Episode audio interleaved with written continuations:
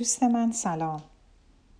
قصه لاک پشت پرنده از مجموعه داستانهای کلیله و دمنه است و مناسب گروه سنی ب و جیم امیدوارم از شنیدن این قصه لذت ببرید.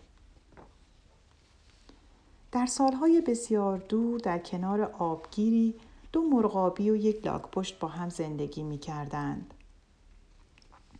اونا انقدر همدیگر رو دوست داشتن و با هم صمیمی بودن که دوری از همدیگه براشون خیلی سخت بود.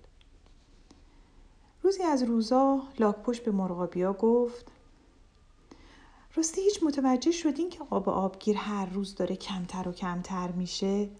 اگه همینطور ادامه داشته باشه زندگی اینجا برامون خیلی سخت میشه. یکی از مرغابیا گفت بله درسته فکر می‌کنم دلیلش برف و بارون کمیه که امسال باریده. مرغابی دوم گفت کاملا درسته.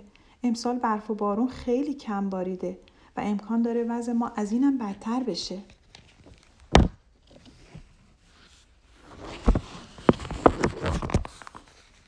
لاک پشت گفت تا دیر نشده باید به آبگیر دیگه ای بریم. من شنیدم پشت کوه های روبرو آبگیری وجود داره.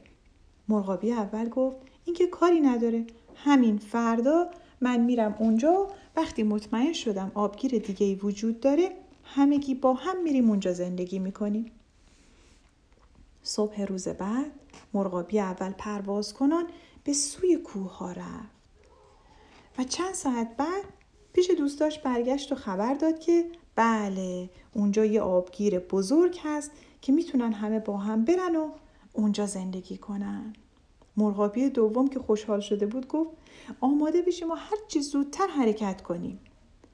لاکپوش که ساکت و غمگین کناری ایستاده بود و فکر می‌کرد گفت من که نمی‌تونم با شما بیام. مجبورم همینجا بمونم و خودم رو به دست سرنوشت بسپرم. مرغابی دوم گفت یعنی چی؟ ما یا از اینجا نمیریم یا اینکه همه با هم میریم. لاکپشت گفت شما می‌تونید پرواز کنید و چند ساعت بعدم برسید اونجا. ولی من که نمی‌تونم پرواز کنم با پای پیاده تو این هوای گرم حتما وسط راه از بین میرم و نمی‌تونم خودم رو به اونجا برسونم. پس بهتر شما برید. مرغابی اول گفت من که نمی‌تونم بدون تو از اینجا دل بکنم. مرغابی دوم گفت منم بدون تو امکان نداره از اینجا برم. لاکپشت که همینطور فکر می‌کرد ناگهان فریاد زد. دوستان من یه فکری به ذهنم رسیده. مرغابیا گفتن چه فکری؟ لاکپشت گفت منم با شما میام. مرغابی اول گفت با ما میای؟ مگه میشه؟ لاکپشت گفت چرا که نه. مرغابی دوم گفت آخه چطوری؟ لاکپشت گفت یه چوب تهیه می‌کنیم و شما دو طرف چوب و با منقارتون می‌گیریم اون وقت منم بین شما با دهنم وسط چوب و می‌گیرم و آویزون میشم و ستایی را میافتیم.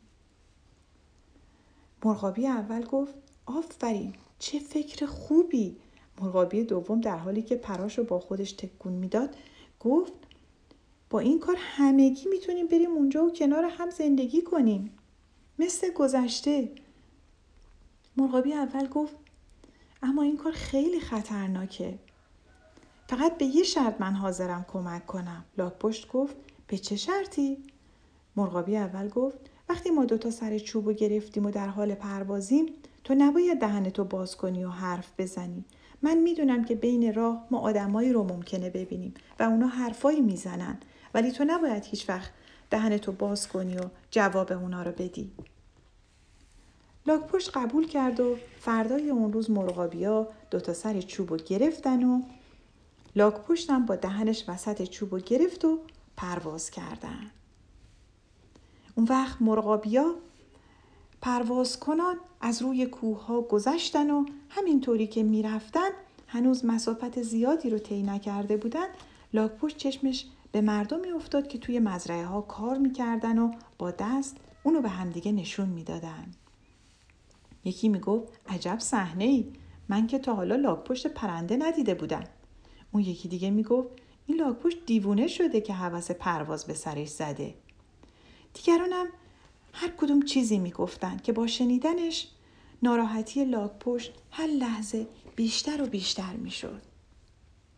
ناگهان لاک پشت که دید مردم همینطور مسخرش می‌کنن و از حرف زدن دست بر نمی دارن دهنش رو باز کرد تا جواب اونا رو بده اما با باز شدن دهن چوب رها شد و لاک پشت از اون بالا به سمت زمین سقوط کرد.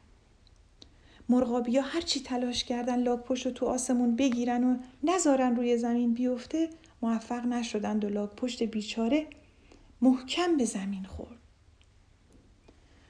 مرغابیا همینطور که اونو نگاه می‌کردن گفتن اگه لاک پشت کمی صبور بود و حرف ما رو گوش می‌داد الان این اتفاق براش نیفتاده بود و حالا پیش ما بود.